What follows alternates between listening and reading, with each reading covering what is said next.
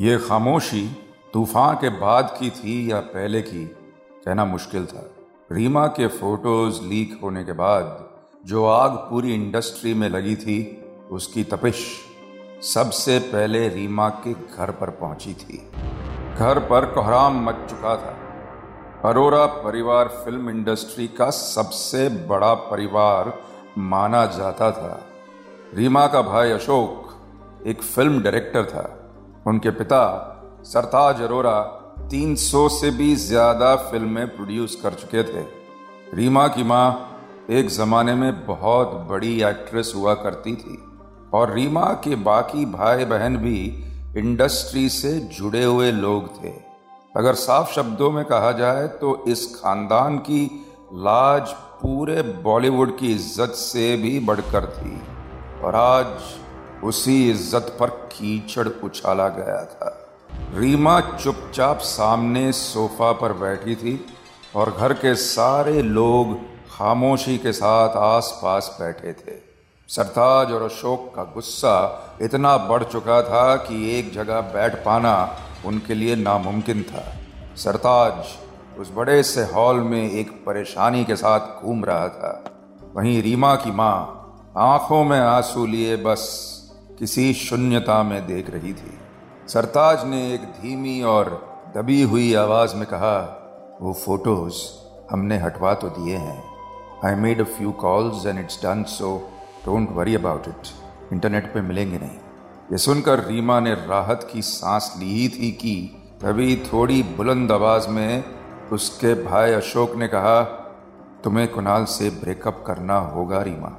ये सुनकर रीमा सहम सी गई उसने एक नज़र अपने पिता को देखा तो उन्होंने भी हामी में सर हिलाते हुए कहा, कुणाल का नाम अब खराब हो रहा है बेटा, और तुम्हें अभी बहुत आगे जाना है।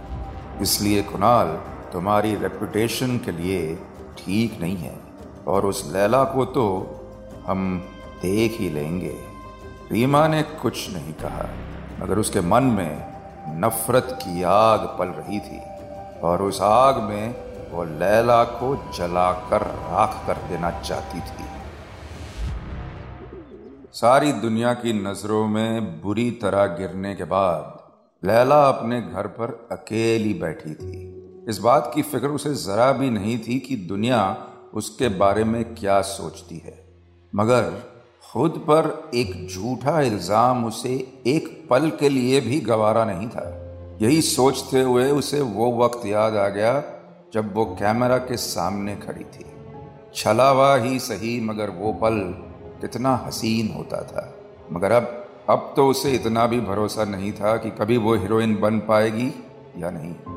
ये मामला कहाँ तक जाने वाला था, ये कोई नहीं जानता था। वो चुपचाप बैठी हुई इन ख्यालों के उधड़ बुन में ही लगी थी कि अचानक उसके दरवाजे पर एक दस्तक हुई। इस वक्त कौन हो सकता है? यही सोचते हुए लैला ने दरवाज़ा खोला ही था कि एक पल को वो सहम सी गई। सामने एक पुलिस इंस्पेक्टर खड़ा था।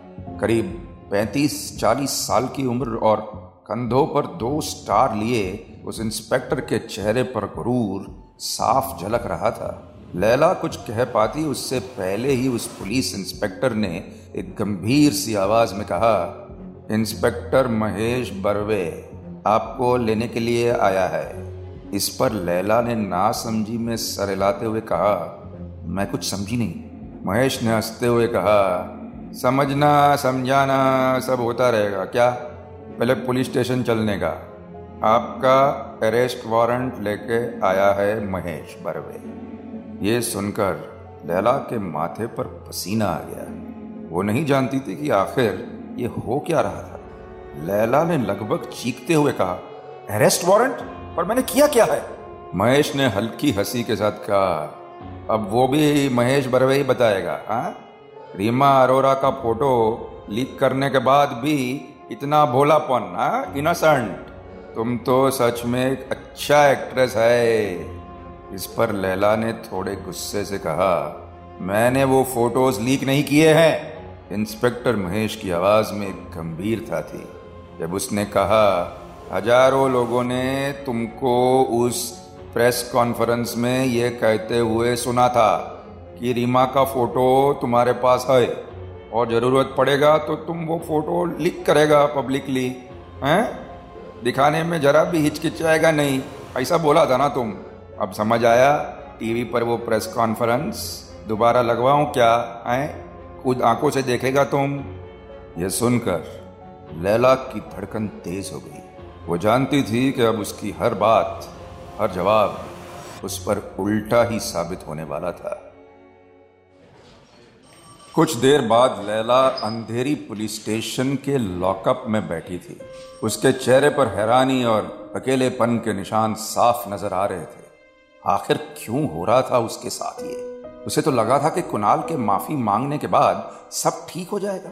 कि तभी जेल की सलाखों पर हवालदार के डंडे की आवाज़ से उसका ध्यान टूटा।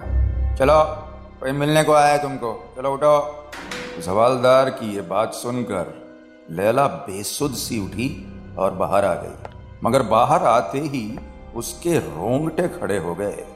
उससे मिलने वाला शख्स और कोई नहीं, एडवोकेट विष्णु त्रिपाठी था। कानून की दुनिया में विष्णु एक लिविंग लेजेंड माना जाता था। पचहत्तर साल की उम्र में भी उसके चेहरे का तेज बरकरार था। विष्णु को वहाँ देखकर लैला कुछ कह पाती, उसके पहले ही विष्णु ने उसे एक नज़र देखा और मुस्कुराते हुए बोला, हेलो लैला, मैं विष्णु त्रिपाठी, तुम्हारा लॉयर। ये सुनकर लैला हड़बड़ाते हुए बोली, आप मेरे लॉयर? मतलब मैंने आपको हा, हायर नहीं किया मैंने आपको। और आपकी फ़ीस मैं अफोर्ड नहीं कर सकती सर इस पर विष्णु ने एक हल्की सी मुस्कान के साथ कहा मेरी पेमेंट ऑलरेडी हो चुकी है और जल्द से जल्द मुझे तुम्हें इस जगह से बाहर निकालना है। मगर अब भी लैला हैरान परेशान सी विष्णु को देख रही थी। उसने उलझन भरी आवाज़ में पूछा पेमेंट हो चुकी है मतलब? किसने की? लैला आगे कुछ कह पाती, उसके पहले ही विष्णु ने उसकी बात काटते हुए कहा, देखो लैला, मैं ना तुम्हारा दोस्त हूँ और ना ही दुश्मन। मैं बस अपना काम करने आया हूँ।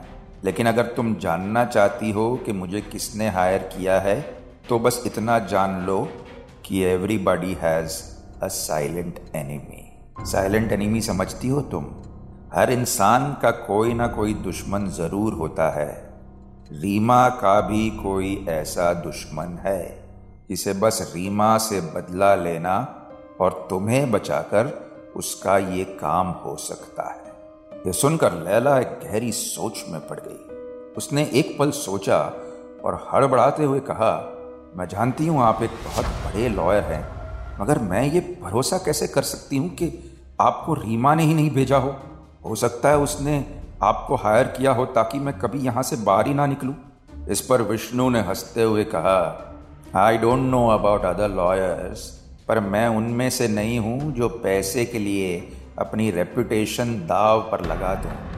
And frankly I don't care तुम मुझ पर भरोसा करती हो या नहीं।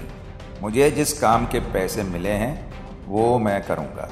दो दिन में बेल ईयरिंग है और मैं वादा करता हूँ कि तुम्हें मैं बेल दिलवा दूँगा।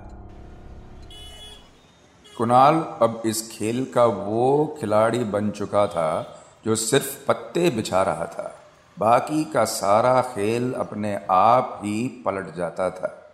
मगर कुछ और भी था जहाँ उसका बस नहीं चलने वाला था। इस वक्त रीमा उसके सामने उसके घर के लिविंग रूम में बैठी हुई थी। रीमा के चेहरे पर झिझक और मन में एक बात थी जो वो कुणाल के सामने रखना चाहती थी। वहीं कुणाल सामने बैठी हुई रीमा की वो ज़रूरी बात को सुनने का इंतज़ार कर रहा था। वो बात जिसके लिए रीमा फ़ोन करके यहाँ आई थी। रीमा ने झिझकते हुए एक धीमी आवाज़ में कहा, कुणाल इट्स ओवर ये सुनकर कुणाल अपनी जगह से खड़ा हो गया। उसने एक नासमझी में सर हिलाते हुए कहा, क्या? व्हाट्स ओवर रीमा ने अपनी आवाज़ थोड़ी ऊँची करते हुए कहा, हमारा ये रिश्ता अब ये और नहीं चल सकता। I am leaving you Kunal एक पल को शांत सा हो गया। फिर कुछ सोचते हुए उसने तपाक से कहा wait a second wait a second मैंने प्रेस कॉन्फ्रेंस में लैला को पसंद करने की बात की थी। तुम उसके लिए मुझे छोड़ रही हो क्या? तुम्हें पता है ना रीमा कि ये मुझे कहना पड़ा? न्यूज़ वालों को मसाला चाहिए, इमोशन चाहिए। I had to do that I had to make it look like it was not exploitation इस पर रीमा ने एक नज़र कुणाल की आँखों में देखते हुए कहा, बात लैला की नहीं है, कुणाल। तुम्हारे फ़ोन में और भी लड़कियों की न्यूड फ़ोटोज़ हैं। उनका क्या? और उस लैला ने वो फ़ोटोज़ खुद को ट्रांसफ़र भी कर लिए और तुम कुछ नहीं कर पाए। मुझे नहीं लगा था तुम इतने केयरलेस हो सकते हो। यह सुनकर कुणाल ने एक ठहाके के साथ हँसते हुए कहा you are just scared Reema. बस, डरती हो तुम। तुम्हें लग रहा है कि मेरा ये फेम अब खत्म होने वाला है, और अब मेरे पास तुम्हें देने के लिए कुछ नहीं बचेगा। इसलिए तुम मुझे छोड़ना चाहती हो राइट एक डूबते जहाज़ के साथ कौन डूब जाना चाहता है? तुम भी जाओ, अपनी जान बचाओ। ये सुनकर रीमा ने खड़े होते हुए कहा, तुम भी जानते हो कुणाल कि मैं उस तरह की लड़की नहीं हूँ। मैं अब बस तुम पर और भरोसा नहीं कर सकती। I just want stay away from you ये सुनकर कुणाल ने गुस्से से चीखते हुए कहा हाँ तो जाओ, तुम भी जाओ, लेकिन देखना, एक दिन वापस लौट के यहीं आओगी तुम। कनाल खन्ना कभी खत्म नहीं होगा। याद रखना इस बात को। ये सुनकर रीमा वहाँ एक पल और नहीं रुकना चाहती थी। उसने अपना बैग उठाया और बिना कुछ कहे वहाँ से निकल गई। कोनाल के चेहरे पर गुस्सा और आँखों में नफरत के अंगारे जल रहे थे। लैला बहुत कुछ छीन चुकी थी उससे। और अब लैला को बर्बाद होते देखने को कुनाल की आँखें तरस रही थी। अपनी बेल हियरिंग के लिए लैला इस वक्त कोर्ट में मौजूद थी। वो अब भी डरी हुई थी, मगर विष्णु इस वक्त उसके साथ था। और विष्णु पर भरोसा करने के अलावा लैला के पास कोई चारा नहीं था। कोर्ट का ये माहौल लैला पहली बार देख रही थी। सामने जज अपनी कुर्सी पर बैठा था और रीमा के लॉयर सुभाष की दलील बड़े ही ध्यान से सुन रहा था। योर ऑनर अपने प्रेस कॉन्फ्रेंस में लैला ने साफ़ कहा था कि मेरी क्लाइंट रीमा के प्राइवेट फोटोग्राफ्स जो वो जब चाहे तब पब्लिक में उछाल सकती है। मतलब साफ़ है मिलॉर्ड कि ये काम उनके अलावा और कोई कर भी नहीं सकता। ये सुनते हुए जज के चेहरे पर कोई भाव नहीं था। मगर इस सन्नाटे से लैला के शरीर में एक अजीब सी सिरन चल रही थी। जज ने अपना हथौड़ा ठोकते हुए कहा, डिफेंस को इस बयां पर कुछ कहना है? ये सुनकर विष्णु ने हामी में सर हिलाते हुए कहा, यस, मिलॉर्ड। विष्णु अपनी जगह से उठा और उसने बोलना शुरू किया। मैंने अपनी क्लाइंट लैला तरवार के इंटरव्यूज़ को ध्यान से सुना और बेशक इन्होंने रीमा के वो फ़ोटोज़ की बात की थी, मगर अब तक ये प्रूव नहीं हुआ कि वो फ़ोटोज़ लैला ने ही लीक किए हैं। और तो और। साइबर सेल की रिपोर्ट में भी कहीं भी ये नहीं लिखा है कि वो फ़ोटोज़ लैला के फ़ोन से या कंप्यूटर से लीक हुए थे। ये सुनकर जज ने हामी में अपना सर हिला दिया। लैला विष्णु की बातें ध्यान से सुन रही थी। उसकी आँखों में एक उम्मीद थी कि शायद आज वो यहाँ से आज़ाद हो सकती है। तभी विष्णु ने अपनी बात को आगे बढ़ाते हुए कहा माय लॉर्ड जब लैला के खिलाफ कोई सबूत ही नहीं तो पुलिस ने उसे अरेस्ट किया कैसे? ये तो कोई बात नहीं हुई कि रियल कल्प्रिट नहीं मिले तो पहले सस्पेक्ट को ही सीधे जेल में डाल दिया जाए। Law doesn't work that way milord और तो और जब लैला ने भरी प्रेस कॉन्फ्रेंस में फ़ोटोज़ लीक करने की बात कही थी तो असली कल्प्रिट भी ये बात जानता होगा कि इस क्राइम की पहली सस्पेक्ट लैला ही होगी। माय लॉर्ड मेरा मानना है पुलिस को इस केस में और जाँच करनी चाहिए और असली गुनेगार को ढूंढना चाहिए और तब तक मेरी क्लाइंट को जेल में रखना लॉ के अगेंस्ट है योर ऑनर इसलिए मैं आपसे दरख्वास्त करना चाहूँगा कि आप लैला तलवार की बेल के लिए मंजूरी दे। ये सुनकर कोर्ट में सन्नाटा पसर गया। लैला अब जैसे पूरी तरह ढीली पड़ चुकी थी। डर के मारे लैला ने अपनी आँखें बंद कर ली। वहाँ उस कोर्ट में बैठे हर इंसान की नज़रें जज के चेहरे पर टिकी हुई थी। तभी जज ने उस सन्नाटे को खत्म करते हुए कहा, सभी सबूतों को मद्देनजर रखते हुए ये समझ आता है कि लैला के बारे में अब तक कोई सबूत पुलिस को हासिल नहीं हुआ है। जब तक इन्वेस्टिगेशन में कोई ठोस सबूत सामने नहीं आता, लैला तलवार की बेल याचिका मंजूर की जाती है। ये सुनकर लैला की खुशी का ठिकाना नहीं था। उसे विष्णु पर यकीन नहीं था, मगर अब उसे समझ आ गया था कि विष्णु सच में उसके साथ था। कोर्ट के बाहर लैला को जर्नलिस्ट की भीड़ ने घेर रखा था। भीड़ वही थी, मगर अब सवाल बदल चुके थे। आसपास आने वाले सवाल कुछ इस तरह के थे। लैला जी, क्या आपने सचमुच रीमा जी के फ़ोटोज़ वायरल किए थे? कुणाल सर ने कहा था कि वो आपको पसंद करते हैं। इस पर आ, आपको क्या कहना है? लैला जी आपने आते ही एक बड़ी हीरोइन की दुश्मनी मोल ली है। क्या आपको लगता है इस इंडस्ट्री में आपको आगे काम मिलेगा? इस आखिरी सवाल की तरफ़ लैला का ध्यान जा रुका। उसने तपाक से कहा मुझे काम मिलेगा या नहीं इसकी चिंता आपको करने की कोई ज़रूरत नहीं। और वैसे भी मैं एक बहुत इंटरेस्टिंग फ़िल्म साइन कर चुकी हूँ। ये सुनकर भीड़ में जैसे एक उफान सा उठ गया। सवालों का उफान, मगर अपने इस बयान के बाद लैला कुछ नहीं कहना चाहती थी। वो बस जैसे तैसे वो भीड़ को चीरते हुए वहाँ से निकल गई। इस वक्त लैला को टीवी पर रीमा और उसका परिवार एक साथ देख रहा था। सभी के चेहरे पर एक सी नफरत, किसी तलवार की तरह झूल रही थी। बेल मिल जाने के बाद एक बार फिर लैला सुर्खियों में आ चुकी थी। और ये बात रीमा के कलेजे में फांस बनकर अटक गई थी। फ़िल्म साइन करने की बात सुनकर रीमा के पिता ताज की आँखों में गुस्सा उतर आया। उसने थोड़ी दबी हुई आवाज़ में अशोक से कहा, कौन है जिसने लैला को फ़िल्म ऑफ़र की है? सबको पता था कि अब से लैला के साथ कोई काम नहीं करेगा तो ये कैसे हुआ अशोक? अशोक ने बात को हवा में उड़ाते हुए कहा आई डोंट नो डैड पर हमको इतना टेंशन लेने की ज़रूरत नहीं है। मैंने सारे बड़े प्रोड्यूसर्स को फ़ोन करके साफ़ साफ़ कह दिया था। आई डोंट थिंक उनमें से कोई होगा।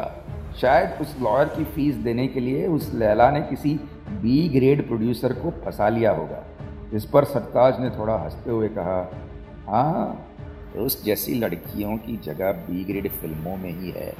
पर फिर भी हमें उस पर नज़र रखनी पड़ेगी। लैला अब घर आ चुकी थी। इस वक्त वो और सूर्या साथ ही बैठे थे। लैला के घर वापस आ जाने की वजह से सूर्या खुश था। मगर इन सब के बीच लैला किसी शून्यता में नज़रें गड़ाए हुए बैठी थी। उसके ख्याल अब भी उस पर हावी हो रहे थे। कि तभी सामने टीवी पर चल रहे लैला के इस इंटरव्यू पर सूर्या की नज़र पड़ी। उसने हैरानी भरी आवाज़ से पूछा, क्या? ये क्या लैला? तूने फ़िल्म साइन कर ली? मुझे क्यों नहीं बताया? ये सुनकर लैला का ध्यान टूट गया। उसने थोड़ी धीमी आवाज़ में कहा, मैंने कोई फ़िल्म साइन नहीं की यार। लेकिन मुझे यकीन है कि कल मैं कोई ना कोई फ़िल्म साइन कर लूँगी।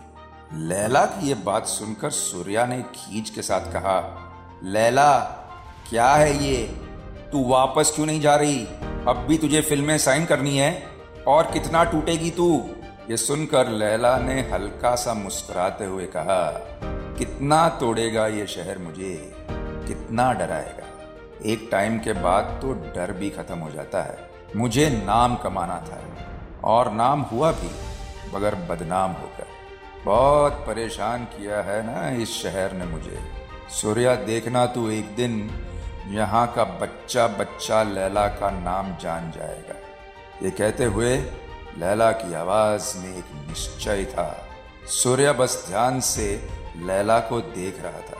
उसने अपनी बात को आगे बढ़ाते हुए कहा, मैं कहीं नहीं जाऊँगी सूर्या, यहीं रहूँगी। ये लोग, ये इंडस्ट्री ये शहर इन सब का हिसाब है मेरे पास। पूरा किए बिना नहीं जाएगी लैला। आगे क्या होगा? जानने के लिए tune in to audio film project with director Vikram Bhatt Monday to Saturday रात नौ बजे। साथ ही से सुनिए रेड एफएम इंडिया और सभी लीडिंग पॉडकास्ट एप्स पर। रेड एफ़ पर जाते रहो।